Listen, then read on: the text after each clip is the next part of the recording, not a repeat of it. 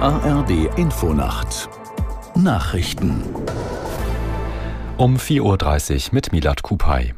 Im Zugverkehr fallen seit dem späten Abend zahlreiche Verbindungen aus. Die Lokführergewerkschaft GDL hat ihren Warnstreik im Tarifkonflikt mit der Deutschen Bahn begonnen, wie ein Sprecher bestätigte.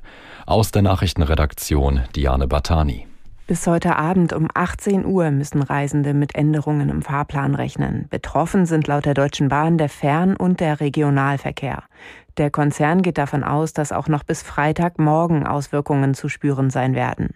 Fahrgästen wird geraten, ihre Reisen zu verschieben. Die Tickets können sie demnach zu einem späteren Zeitpunkt nutzen. Die Zugbindung sei aufgehoben. Die Gewerkschaft fordert mehr Lohn und eine Verkürzung der Arbeitszeit von 38 auf 35 Wochenstunden für Schichtarbeiter bei vollem Lohnausgleich. Bundeskanzler Scholz muss sich auf schärferen Widerspruch des SPD-Nachwuchses einstellen. Das kündigten beide, die beiden Kandidaten für den Vorsitz der jungen Sozialisten, Sarah Mohammed und Philipp Türmer, in den Zeitungen der Funke Mediengruppe an. Mohammed und Türmer kritisierten insbesondere die Migrationspolitik. Die SPD dürfe sich nicht an rassistischer Hetze beteiligen, mahnten sie. Außerdem sollten die Sozialdemokraten in ihrer Politik nie, so Türmer wörtlich, nach unten treten auf die Schwächsten. Die Jusos kommen am Freitag und Samstag in Braunschweig zum Bundeskongress zusammen.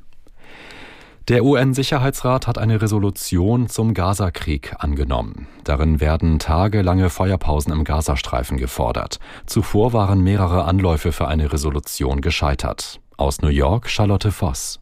Die Resolution fokussiert sich auf den Schutz von Zivilisten, besonders von Kindern in Konfliktregionen. Das mächtigste UN-Gremium fordert dringliche und ausgedehnte humanitäre Pausen, um Hilfe in den Gazastreifen zu bringen. Und es fordert explizit die Hamas und andere Gruppen auf, sofort alle Geiseln freizulassen, insbesondere Kinder. Als traditioneller Verbündeter Israels sperrten sich die USA gegen Forderungen nach einer Waffenruhe. Washington argumentierte, eine längerfristige Waffenruhe würde nur der Hamas helfen, sich zu sammeln und Israels Recht auf Selbstverteidigung beschränken. Die USA und China wollen die Kommunikation zwischen den Streitkräften ihrer Länder wieder aufnehmen. Das kündigte Präsident Biden nach einem Treffen mit Chinas Staatschef Xi in der Nähe von San Francisco an. Der Schritt sei von entscheidender Bedeutung. Ohne Austausch könne es zu Unfällen und Missverständnissen kommen. Die US-Regierung hatte in den vergangenen Monaten mehrfach beklagt, dass die sonst übliche direkte Verbindung zu den Streitkräften in China nicht funktioniere.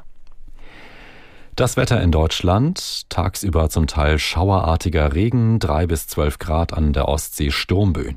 Am Freitag Wolken und Regen, im Bergland teils Schnee bei 0 bis 9 Grad und auch am Sonnabend bleibt die Wetterlage gleich. Das waren die Nachrichten.